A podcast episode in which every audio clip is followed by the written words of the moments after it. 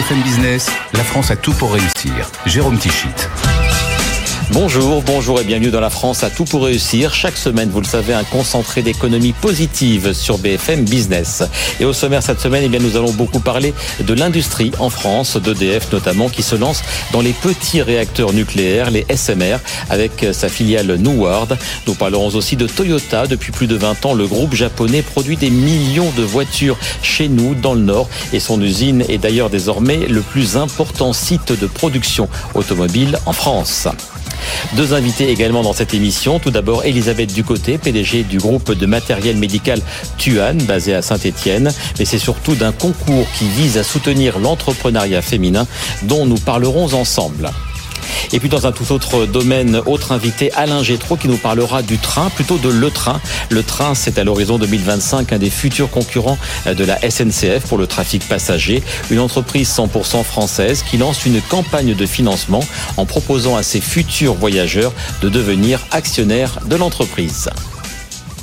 Mais tout d'abord, cette info qui n'est vraiment pas passée inaperçue il y a quelques jours, l'homme et la femme les plus riches du monde sont français. C'est ce qui ressort du classement Forbes pour 2023. Et il s'agit de Bernard Arnault, PDG de LVMH, et de Françoise Bettencourt-Meyers, l'héritière du groupe L'Oréal. Alors pour réagir à cette information, et bien sûr BFM Business, on ne donne pas la parole à quelques politiques exaltés. On préfère la donner à des personnes qui comprennent l'économie, euh, qui l'aiment et qui la vivent au quotidien. On écoute donc l'entrepreneur Rafik Smati. C'était dans les experts avec Guillaume Paul.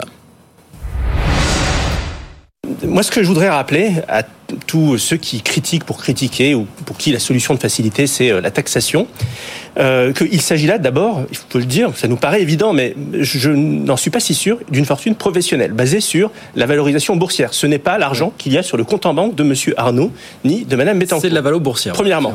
Deuxièmement, quand on regarde de près, par exemple, une entreprise telle que LVMH, 400 milliards de valorisation c'est beaucoup d'argent.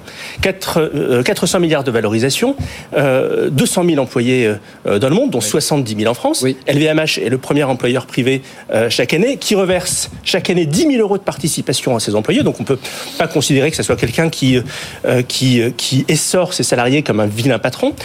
C'est des centaines d'ateliers de production en France. C'est 5 milliards d'impôts sur les sociétés dont la moitié sont payées en France, alors que la France ne représente que 10% de l'activité de LVMH. Alors Rafik Smati le disait à l'instant, LVMH, mais aussi L'Oréal, ce sont de nombreuses usines en France. Et bien désormais, chaque trimestre sur BFM Business, nous allons vous proposer un baromètre de l'industrie en partenariat avec Trendéo pour établir le solde entre les ouvertures et les fermetures d'usines, ainsi que le solde entre les emplois créés et les emplois supprimés. Alors pour ce premier trimestre 2023, le solde est positif avec plus 8 usines ouvertes. Le détail de ces chiffres avec Alexandra Paget. 33 unités de production ont vu le jour en France au premier trimestre et 25 ont fermé. Le plus gros projet, il est signé Clarins. Le groupe cosmétique a finalement décidé d'installer sa nouvelle usine euh, près de Troyes, un investissement de 135 millions d'euros et une ouverture prévue en septembre 2024. Quelle a été la dynamique du côté euh, du recrutement dans l'industrie au premier trimestre, Alexandra? Là aussi, c'est positif. On a créé plus d'emplois qu'on en a supprimé au premier trimestre. Plus précisément, le solde s'élève à 10 206 nouveaux postes créés, avec 12 581 créations exactement et 2 645 euh, suppressions. C'est Carbone euh, qui crée le plus de postes, 3000, avec euh, sa Gigafactory de Fosse-sur-Mer. La jeune société lyonnaise de panneaux photovoltaïques va s'installer très près du port de Marseille, c'est normal, hein, pour pouvoir les envoyer où elle veut. Un milliard et demi d'euros d'investissement et un objectif de production de 12 millions d'unités par an.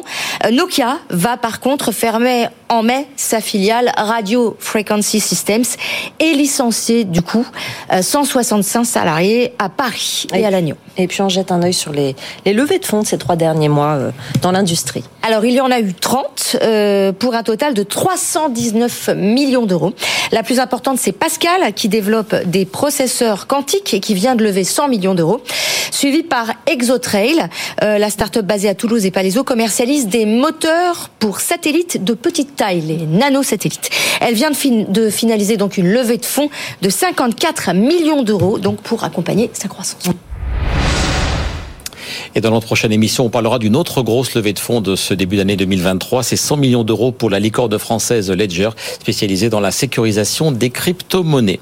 Alors avant de recevoir dans quelques instants Elisabeth Ducoté, la patronne du groupe industriel Tuan, on va poursuivre ce tour d'horizon des bonnes nouvelles pour notre industrie avec Toyota qui, vous le savez, a fait depuis plus de 20 ans le choix de la France, précisément le choix d'Onin dans le Nord pour y implanter une usine de production. Et c'est d'ailleurs aujourd'hui la plus grosse usine automobile française. Alexandra Paget s'y est rendue à l'occasion de la sortie de la 10 millionième Yaris.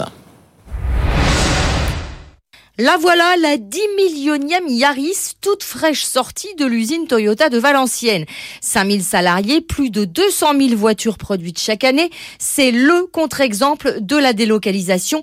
Didier Leroy, président du conseil d'administration de Toyota Europe.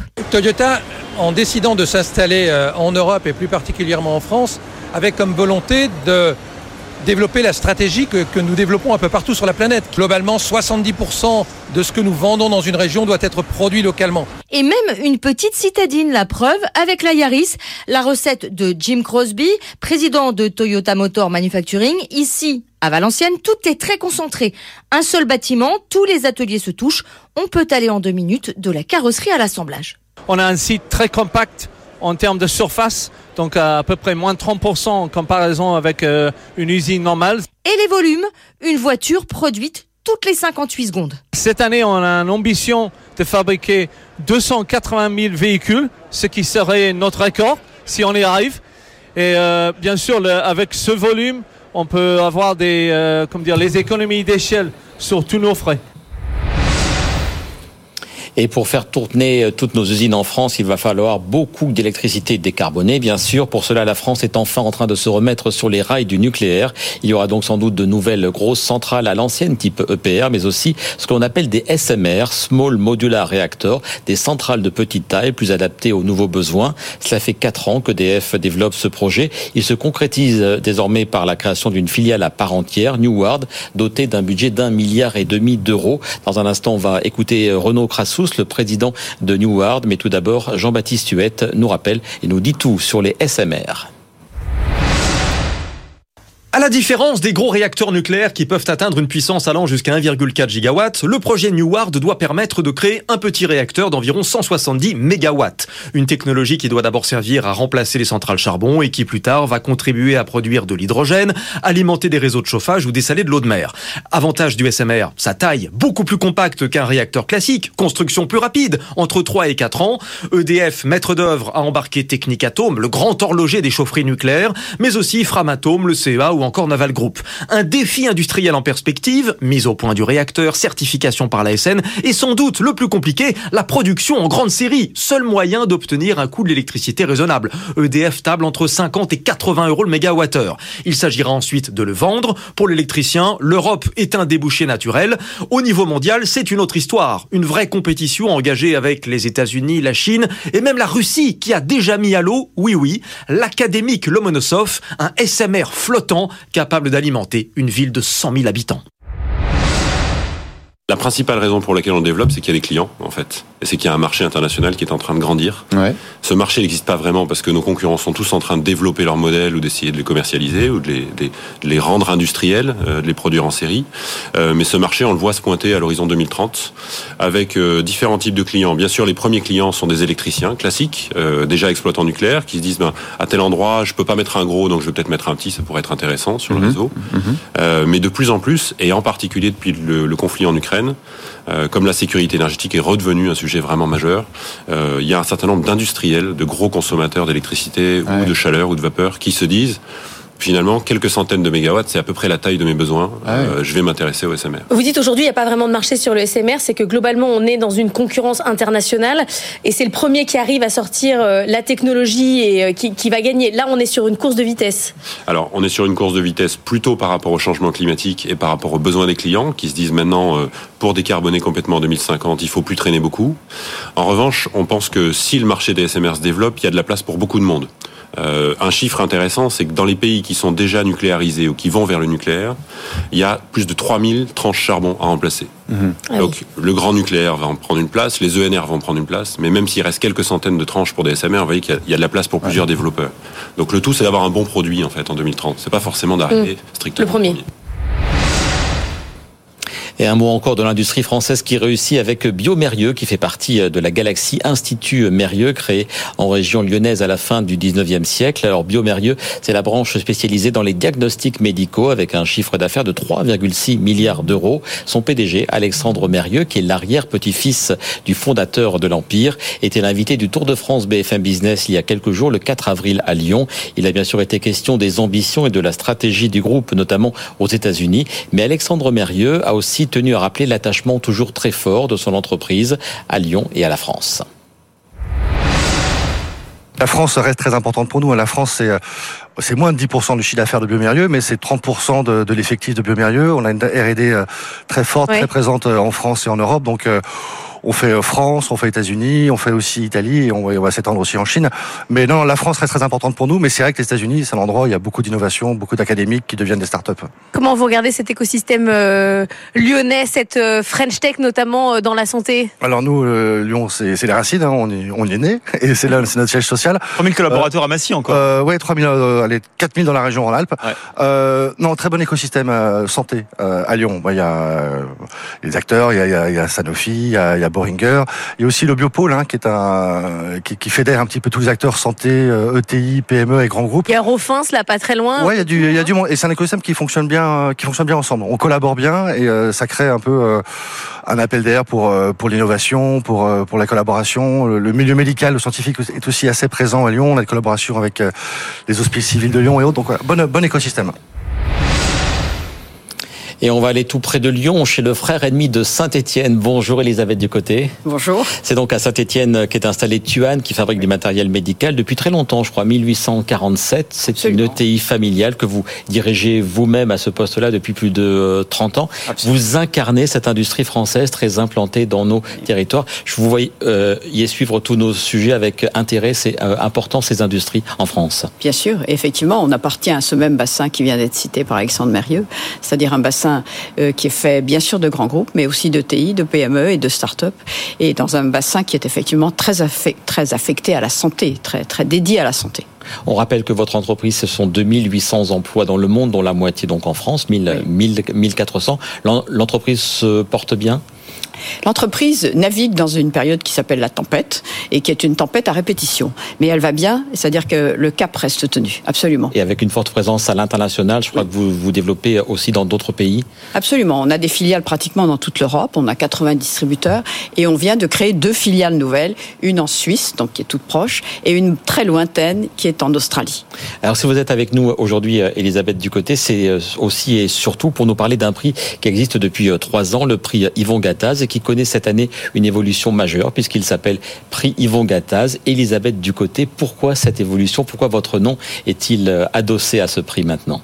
Alors d'abord parce que Yvon Gattaz est un grand ami pour lequel j'ai une euh, immense considération et que quand je lui ai donné l'idée qu'on pouvait peut-être justement euh, vraiment stimuler l'entrepreneuriat au féminin, il, a dit mais oui c'est une très bonne idée. Donc on s'est associé immédiatement. Moi-même j'étais enfin je faisais partie du jury des, des versions Et donc, euh, nous voilà maintenant avec un prix qui s'appelle Yvon Gattaz et Elisabeth Ducotet et qui soulignera euh, et qui aura un candidat masculin et un candidat féminin.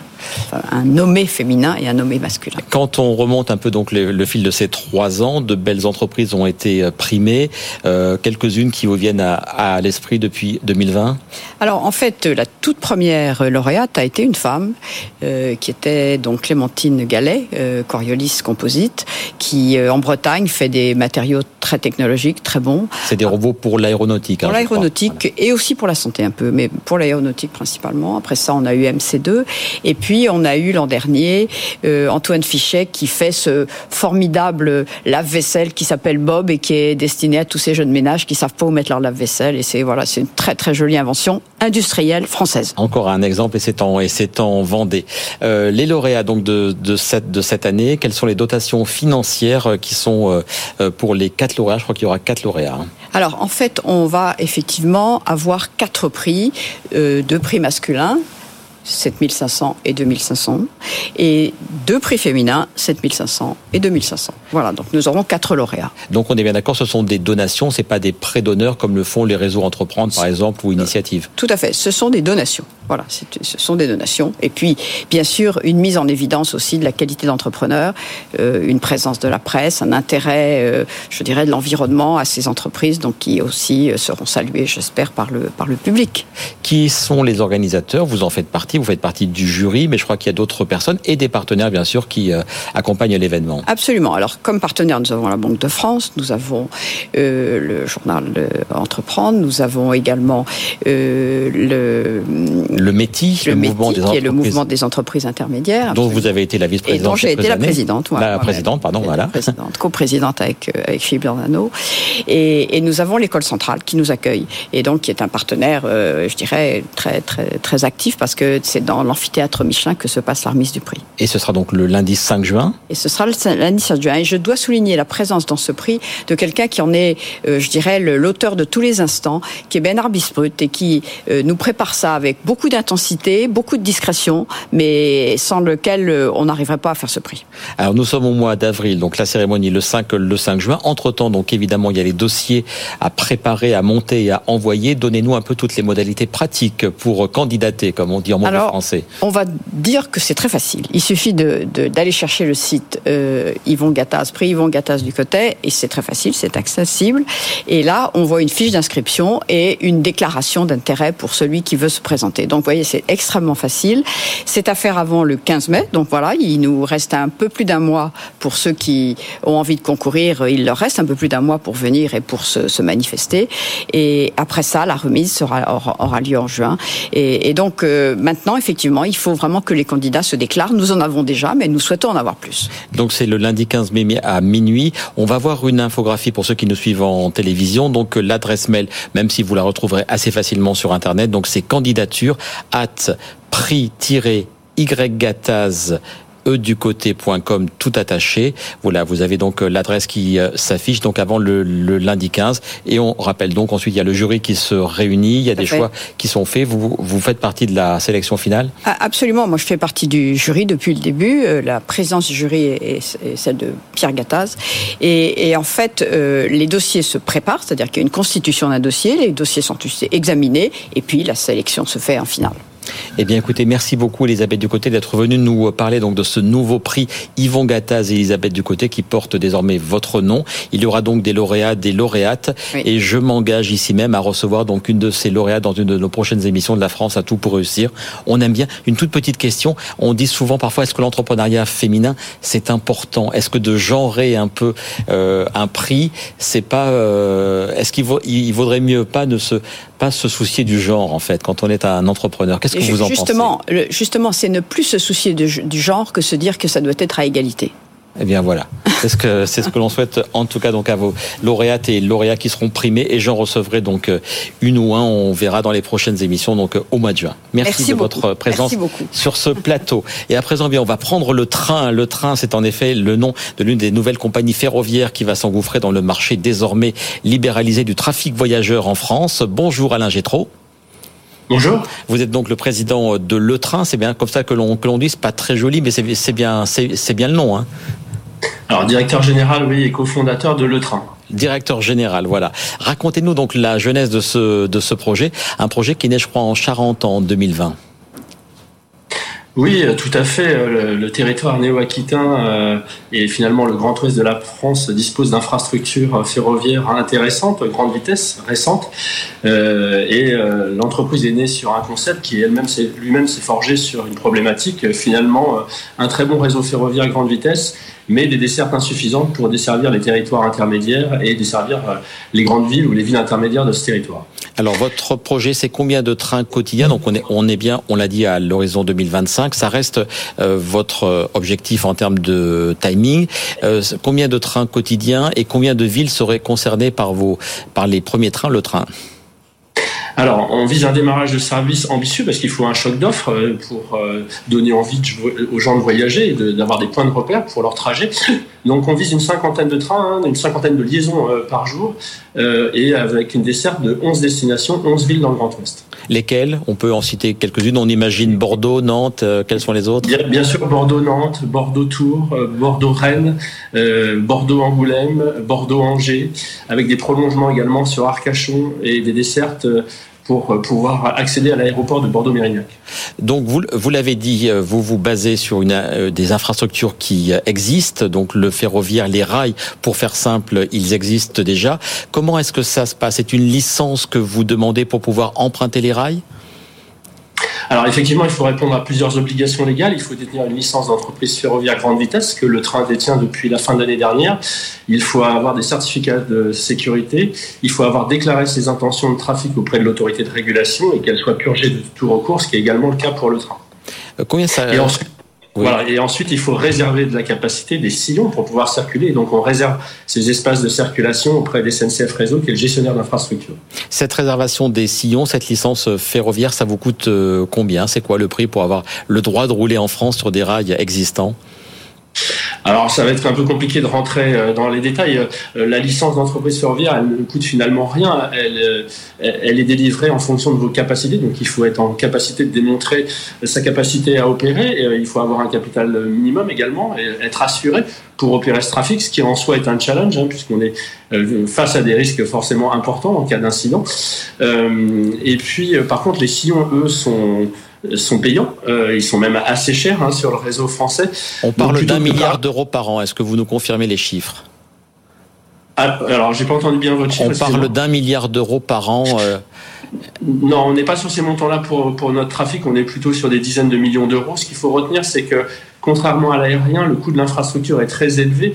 Euh, pour les opérateurs, il représente 50 à 60% de la structure de coût. Euh, donc il faut des rails, on dit des sillons, donc on en a parlé. Il faut aussi des rames. Mais il y a quelques semaines, donc euh, en janvier 2023, vous avez annoncé donc avoir acquis des rames auprès de l'espagnol Talgo. Oui, tout à fait. Après une procédure de consultation du marché, hein, de mise en concurrence, euh, eh on a procédé à, la signature d'un contrat d'acquisition et de maintenance avec un industriel européen spécialiste de la grande vitesse, qui est l'industriel Talgo. Pour ceux qui s'en rappellent, hein, Talgo c'est un constructeur mythique, euh, c'est la Puerta del Sol, hein, mais euh, depuis euh, depuis ce train en France, finalement, l'industriel n'est pas présent en France. avec le train, ça, va être une occasion de revoir circuler des rames Talgo en France, des rames grande vitesse. Vous, êtes un projet 100% français. Pourquoi ne pas avoir fait appel à Alstom, qui est aussi un des grands constructeurs européens, voilà, de de trains? Pourquoi ce choix de l'Espagne et pas de la France pour les pour les rames? Alors Alstom a été consulté, il faisait partie de la compétition et a, joué le jeu de cette compétition. Euh, comme tout appel d'offres, il faut retenir l'offre la mieux disante et euh, elle nous a, elle nous a mené vers euh, vers Talgo. Ces rames vous ont coûté combien? Est-ce que vous aviez les, les fonds pour financer cette, ce premier investissement, ce premier gros investissement? Oui, alors c'est des très gros investissements. Hein. le financement des assets, on est sur un volume d'investissement qui est supérieur à 300 millions d'euros pour ces assets. Ils sont financés un peu différemment du corporate, mais euh, même si c'est des temps assez longs hein, pour euh, agréger ce financement, on a réussi à agréger ce financement parce que ces trains ont une valeur. Euh, c'est un asset qui reste finalement assez rare sur le marché. Hein. il faut le temps de les construire. Et donc, finalement, ils vont permettre à le train d'opérer sur son marché. Et au-delà des opérations de financement des assets, eh bien, on a lancé également des opérations de financement sur le volet corporate, sur le volet entreprise. On en est aujourd'hui à une opération de levée de fonds en série A prime et euh, on a démarré une opération de levée de fonds en série B. Donc voilà, c'est de cette opération dont je parlais dans les, dans les titres il y a quelques minutes. Donc là, vous vous adressez directement à celles et ceux qui seront vos utilisateurs, les usagers. Vous vous dites, si vous voulez devenir des passagers d'une compagnie privée française, rejoignez-nous. Hein, c'est bien ça le message. Oui, alors tout à fait. Dans cette série euh, de financement qui est en cours, sont en train de s'agréger euh, des, partenaires financiers plutôt institutionnels, des grands établissements bancaires ou, des fonds d'investissement. Il restait une petite place finalement euh, pour ouvrir une campagne au grand public c'était pour nous la dernière occasion de pouvoir le faire puisque le financement, euh, la roadmap financière de Le Train est quasiment atteinte sur le volet corporate.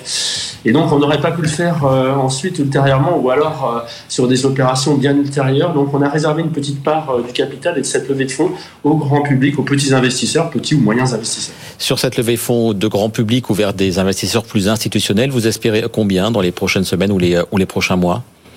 Alors c'est une levée de fonds hein, qui fait environ 10 millions d'euros et on a ouvert cette, euh, cette part au public pour un montant allant de 1 à 3 millions. Ça vous servira à quoi? Vous nous l'avez un petit peu dit, mais est-ce que ça va aussi vous servir à préparer le recrutement? Parce que même si 2025 c'est dans deux ans, il va aussi falloir penser à ça. Vous en êtes tout de cette phase de recrutement? Combien vous espérez embaucher de personnes d'ici deux ans?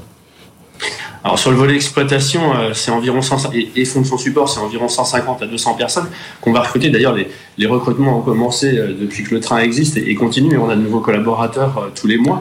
et bien sûr, il va falloir monter en puissance, puis on va s'approcher du début d'exploitation. il faudra aussi recruter pour la maintenance hein, avec notre partenaire industriel. Et là, c'est à minima une quarantaine d'emplois dans les premiers temps, mais sûrement jusqu'à 80 emplois assez rapidement. Euh, l'argent, alors votre deuxième question, c'était finalement à quoi va servir cet argent Il va servir bien sûr euh, à recruter des collaborateurs, à les, à les former, mais euh, dans l'instant, dans la temporalité qui est la nôtre aujourd'hui, cet argent il va également servir sur le volet IT, hein, puisqu'on a déjà énormément investi sur la partie digitale, la partie tech, qui est un élément central hein, d'un industriel comme nous. Et donc on va continuer à investir avec cette levée de fonds sur ce volet IT également. Eh bien voilà, le temps est terminé. J'ai encore plein de questions, mais je vous promets, on vous réinvitera parce que je trouve que c'est une belle aventure euh, privée en France sur le ferroviaire. On peut citer les entreprises aussi qui se lancent comme, qui vont se lancer comme Rycop, Kevin Speed ou Midnight Trends. Vraiment, il y a de quoi dire. On vous réinvitera avec plaisir dans la France à tout pour réussir. Et on espère vraiment que dans deux ans, les trains, le train seront en circulation. Merci beaucoup Alain Gétraud d'avoir été invité de la France à tout pour réussir. L'émission, vous le savez, est diffusée chaque vendredi à 14h30, le samedi à midi, le dimanche à 15h30 et bien sûr sur tous nos supports digitaux. Je vous souhaite une très belle journée, un très bon week-end et à très bientôt sur BFM Business. BFM Business, la France a tout pour réussir.